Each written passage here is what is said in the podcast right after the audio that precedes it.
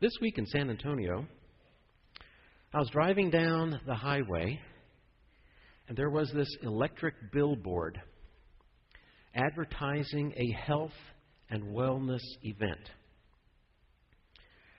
How the times have changed.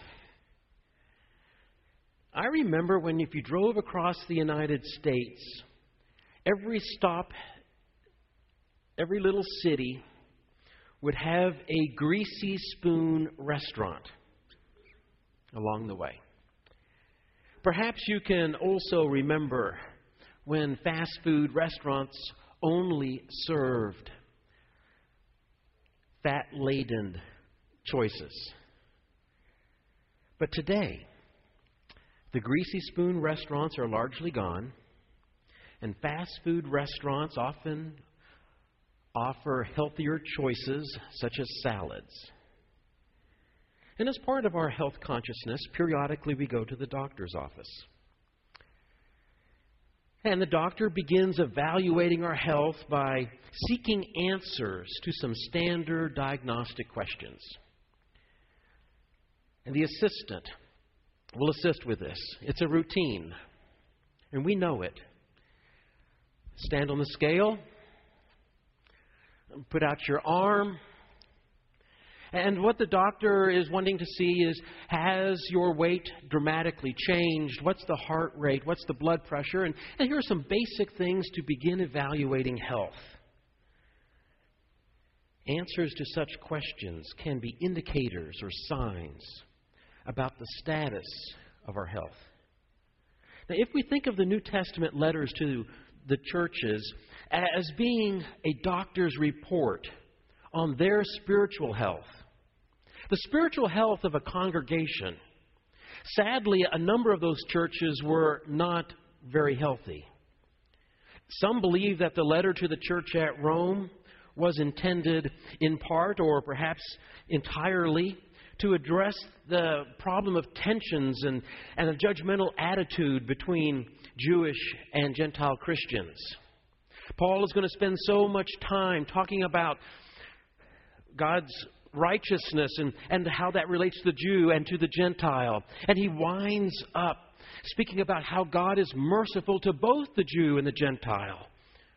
One cannot look down on the other. And we come to chapter 15 and verses 5 to 7, where Paul encourages unity and he commands the church to accept one another. To the churches of Galatia, Paul would write, I am astonished that you are so quickly deserting the one who called you by the grace of Christ and are following a different gospel. Here's a church, here are churches that are hemorrhaging from uh, Galatians chapter 5, we learn that already some have fallen away from faith, some have fallen away from grace. And Paul is trying to rescue churches that are at the crossroads. To the church at Philippi, Paul issued a public exhortation to two sisters in the Lord to get along with each other. And furthermore, the whole letter pulsates with the command to rejoice. And they're to rejoice even in the midst of difficulties. They've got relationship problems within, they've got opposition on the outside, but they are commanded to rejoice because the attitude of Christ, if they will embrace this mindset, this mindset characterized by love, it can reorient how they are living and cause them to shine like stars in the universe. But the point is, the church at Philippi is dealing with some problems, both within as well as those on the outside who opposed them. How does Paul describe the church at Corinth? We can be grateful that he writes to them that they are the church of God in Corinth.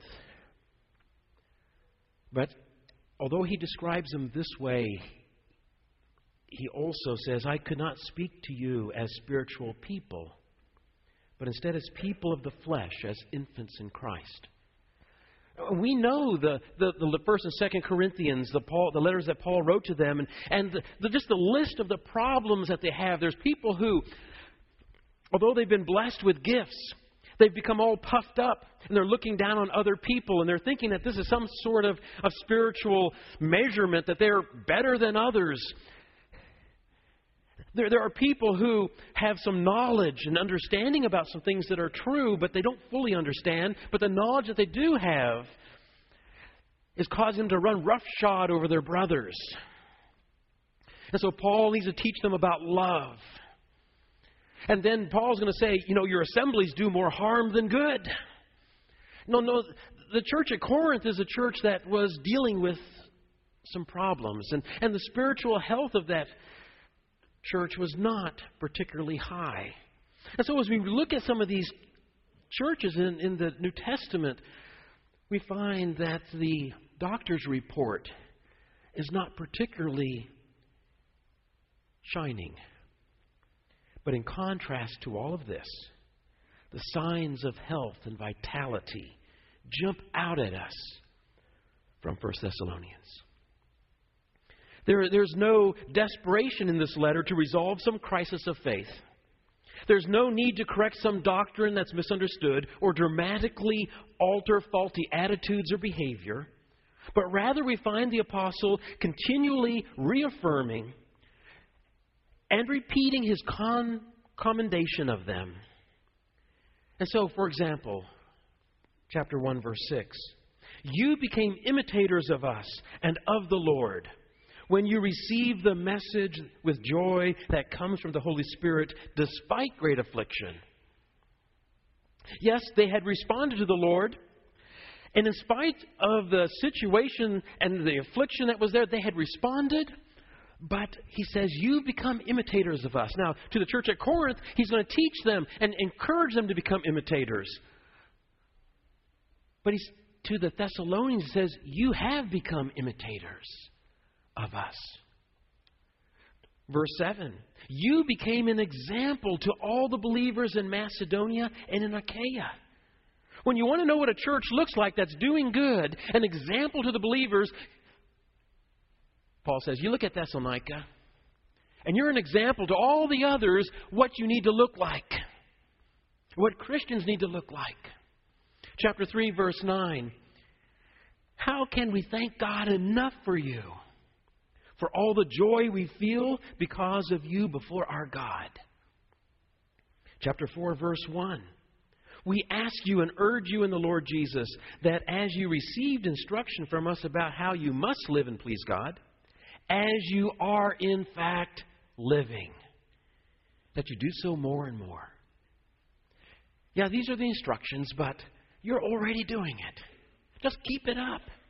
Do it more and more. In other words, here's a pat on the back. Keep it up. Good job, church. As Kurt Nickham remarked several years ago in our Wednesday night series, First Thessalonians reveals what a healthy church looks like. What caused this church to stand apart? That's what I'd like to know. What caused this church to be different than those others? Paul will commend this church in several areas. And just like answering those physical questions, like what's the blood pressure and, and what's our heart rate, and how those questions can indicate something about our physical health, First Thessalonians suggests some questions identifying spiritual health. To be sure, the vitality of a congregation rests upon much more than just these three questions we'll look at tonight, but certainly these three are fundamental. The first one, First Thessalonians tells us that this church had gotten off to a healthy start. You turned from idols to the living God. Now, this involved more than merely swapping out stone images and replacing that with the true God. The first question is Has conversion reoriented life. Robert Grant, in his book, Gods and the One God, reminds us that the common man served the Greco Roman gods to protect his property, while the kings relied upon them to protect their thrones. But there's this basic idea behind this. You serve these gods to get what you want. It's really quite self centered. In fact, idolatry is a very self centered way to live. Somebody's wanting protection or help in a particular area, so that person identifies the, the God or the idol that will help with that situation. The help is needed in another area? Well, go find the appropriate source, the appropriate sour, the appropriate power, that idol to help with that additional area. In fact, the nature of idolatry lends itself to serving a whole pantheon of gods, a whole pantheon of idols. Because there's always room for just one more, one more way to cover the bases to make sure that I'm okay. Because I'm in charge and I want this and I want that. Remember Acts 17? Athens? Here we find the very nature of idolatry in full bloom. Paul's walking through Athens and he comes across an altar that says, To the unknown God. And so, what are the Athenians doing? They're trying to cover all of their bases and every possible source that can take care of them. And so we can add one more, even to this unknown God, whatever one we may have missed, because we want the protection, we want the help, we want the assistance that these power sources can give us. We want what they can do for us. So let's make sure that we don't miss one, because we need more.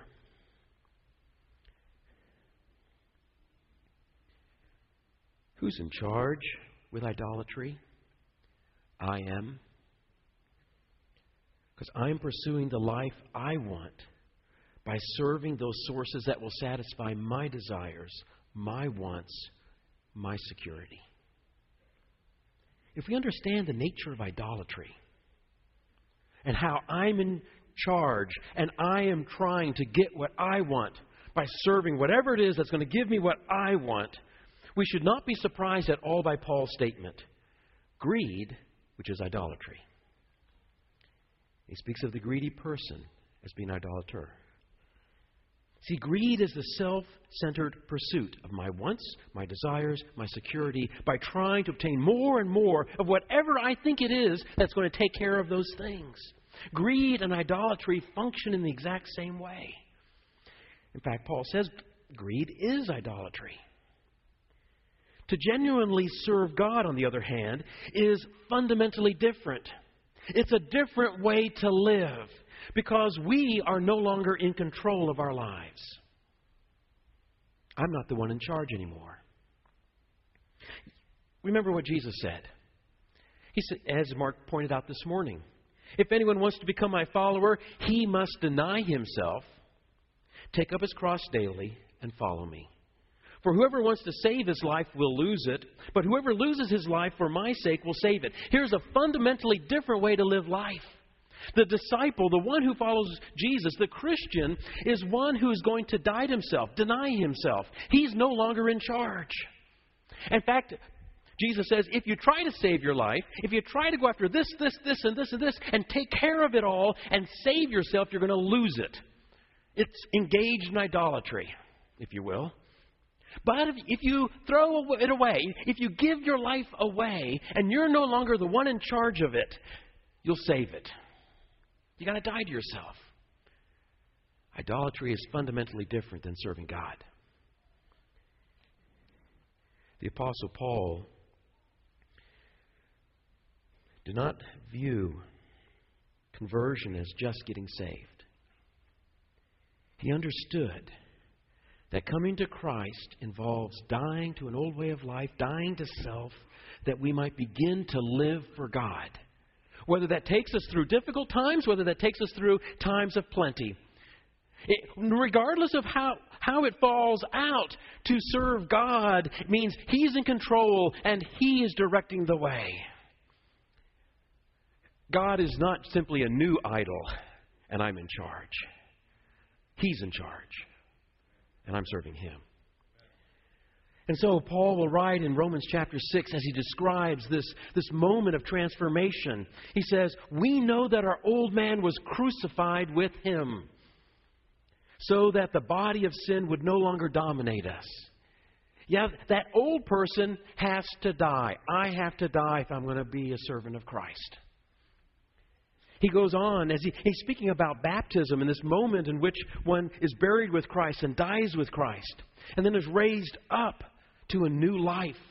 He goes on to say in chapter 6 and verse 13 to Christians who have been raised with Christ, present yourselves to God as those who are alive from the dead, and your members to God as instruments to be used for righteousness. The one in control here of the Christian is God. And, and the Christian is his instrument to be used according to God's will. I am no longer in charge. You see, Paul understood that living for God was fundamentally different than worshiping idols. God is to be in control of the Christian life. And so his statement about the Thessalonians, you turn from idols to the living God, reveals much more than simply swapping out idols for a new source of power to serve them. No, their lives have been fundamentally changed and how these Thessalonians were going to live was now in a new way. They were the servants of the Master. Society had told the Thessalonians, No, you must devote yourself to all the, to serving all these various self-serving sources of power. And they had responded, No. God is worthy of devotion. We give our lives to Him. And it does not matter the situation, the circumstances that serving God takes us. Because we're doing His will. A very different way to live. Like a strong heartbeat, a church where conversion has reoriented how life is lived is one sign of a healthy church. As we look at this letter to the Thessalonians, a, a second characteristic of that church jumps out with us, suggesting a sign of a healthy church. It, it can be formed in the diagnostic question Do obstacles prevail, or does serving God prevail? Immediately upon becoming Christians, this church had suffered a, a major attack. Paul is writing very shortly after the church had been established there in Thessalonica. He's gone from Thessalonica, he's down, he's gone down to Athens. He's not in Athens that long before he move on to Corinth. He's now writing back to the church at Thessalonica to check up and see how they're doing. And in this short period of time since he's left Thessalonica,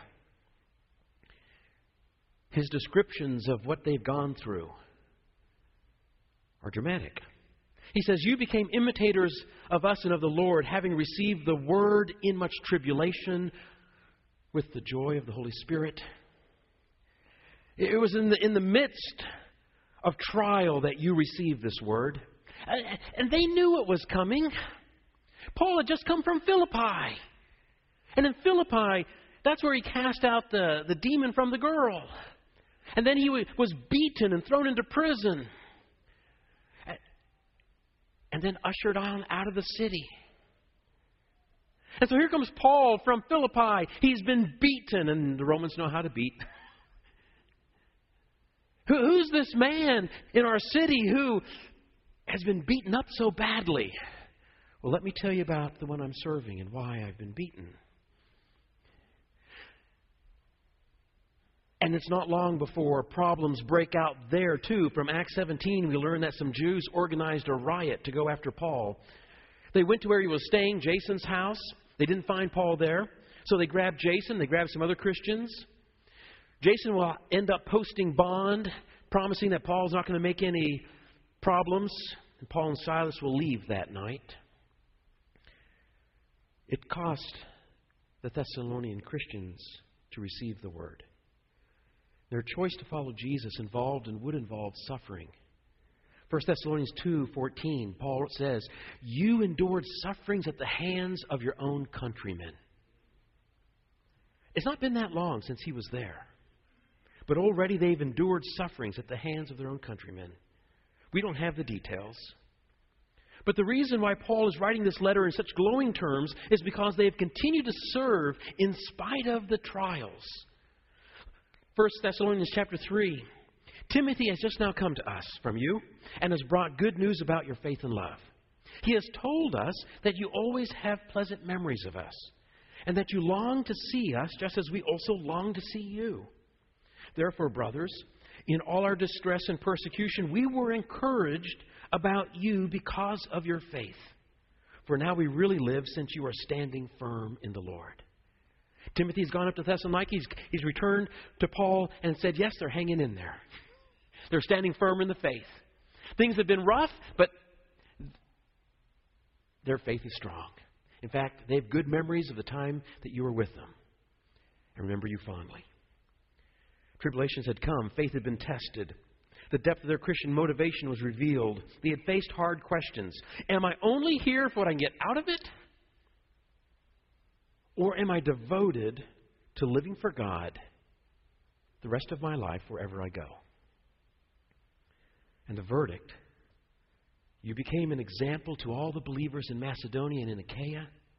For from you the message of the Lord has echoed forth, not just in Macedonia and Achaia, but in every place. Reports of your faith in God have spread, so that we don't need to say anything.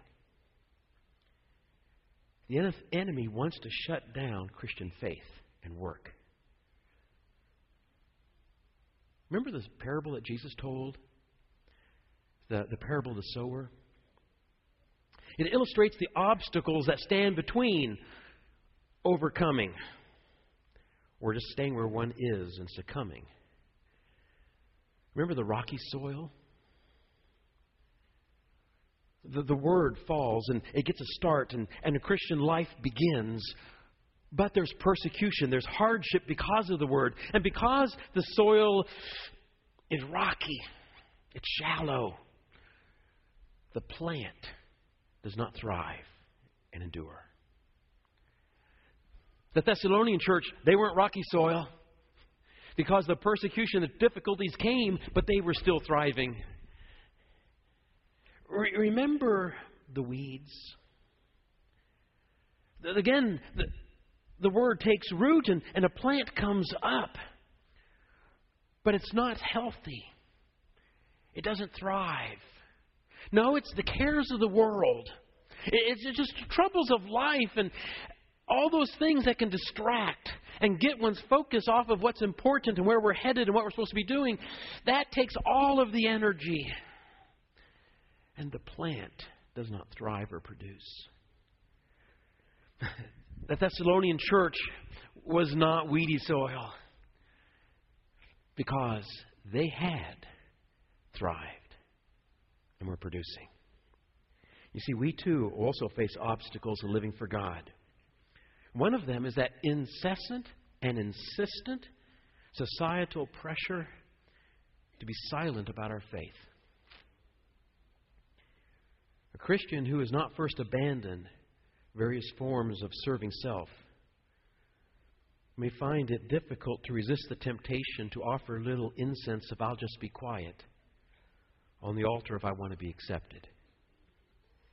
There will always be something that will try to dampen ministry, to try to squelch serving God's will, try to prevent God's people from being the light that God wants them to be. But to borrow a phrase from Paul in 1 Thessalonians 3, God can strengthen our hearts to be God's holy people as we continue to encourage each other, pray for each other, and keep our eyes on the one whom we are serving. The third question, suggested by looking at the Thessalonian church, is our faith, love, and hope being expressed? We thank God always for all of you as we mention your, you constantly in our prayers because we recall in the presence of our God and Father your work of faith and labor of love and endurance of hope in the Lord Jesus Christ. When I lived in California, I remember one night, very late at night, around 11 o'clock, receiving a phone call. And on the other end of the phone, a lady told me that a family member probably did not have much time left. This retired maintenance man was passing away. When I arrived at the house, the whole family was gathering at this house. The nurse had told them time was short. He was resting peacefully. But as the hours went by, his vital so- signs were slowly slipping away. And physically, he was dying. When an organism is healthy, there's a lot of activity. There's a lot of things going on. But when the vital signs slow down, as his were that night, it's dying. How tragic it is when the vital signs that belong to a church grow weak. The Thessalonian church was a healthy one. Their faith and love were being expressed in ministry. Their hope in the Lord was evident by their continuing endurance in, in how they lived and what they were looking forward to and, and what they were saying in their communication and behavior. To go back to that story of the retired maintenance man who was passing away that night, it's not a tragic story at all. Sure, his physical body was growing weaker, but his spiritual vital signs had been strong for decades. In fact, the reason he had suffered a heart attack and had some additional complications was because he was determined to love people and to live out his faith in Christ and God. He had suffered a massive heart attack because he was out struggling to, uh, he was out helping a struggling single mother move one more time to another place. And as he was helping her move, that heart attack came. But when I think of Lloyd Hames, I think of one living out his faith and love. And as I look closer to home, to here, just as Paul was grateful for the church at Thessalonica, I am grateful for this congregation. There are so many ways that our church family is living out the faith and laboring in love while we wait for the return of our Lord. I don't know the exact number of ministries here. It's about 40 different ways that this congregation is at work to encourage, to build up, and in some way help other people. One of those ministries this afternoon, uh, we, we, saw with the open, uh, the Care Cottage open house. And if you didn't get to go at 5 o'clock and, and see that ministry, I'd encourage you to go afterwards. They'll be open again for um, whatever time uh, those want to pass by. But here's one of those ministries that we have, and, and it, it's how we're trying to help some of the physical needs of the community in providing them food, in providing clothing, and the, and the donations, the, the clothing donations that you make and, and the contributions that you give go to support this ministry, to make a difference in this community, and to do it in the name of Christ. If you will, give that cup of cold water in the name of Christ.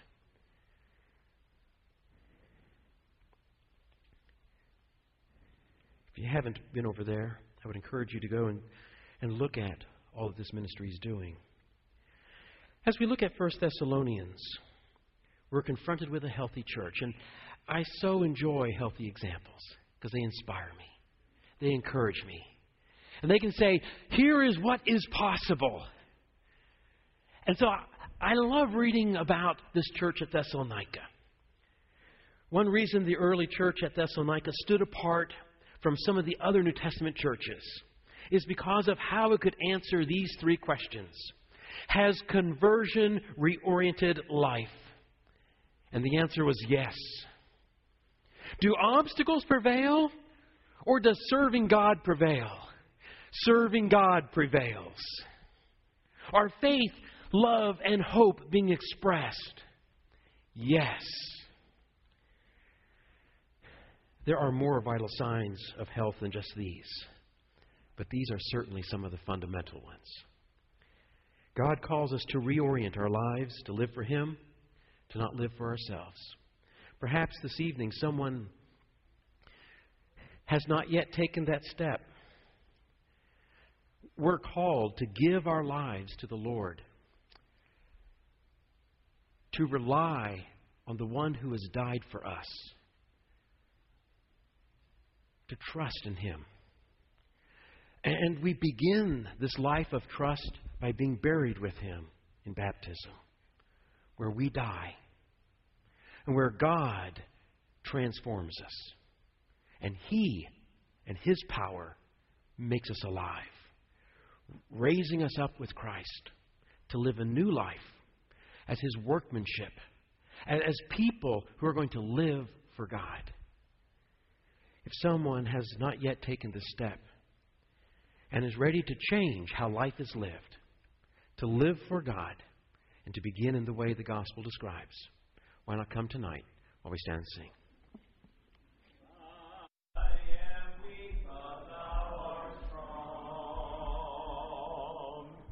Jesus, keep me from all wrong.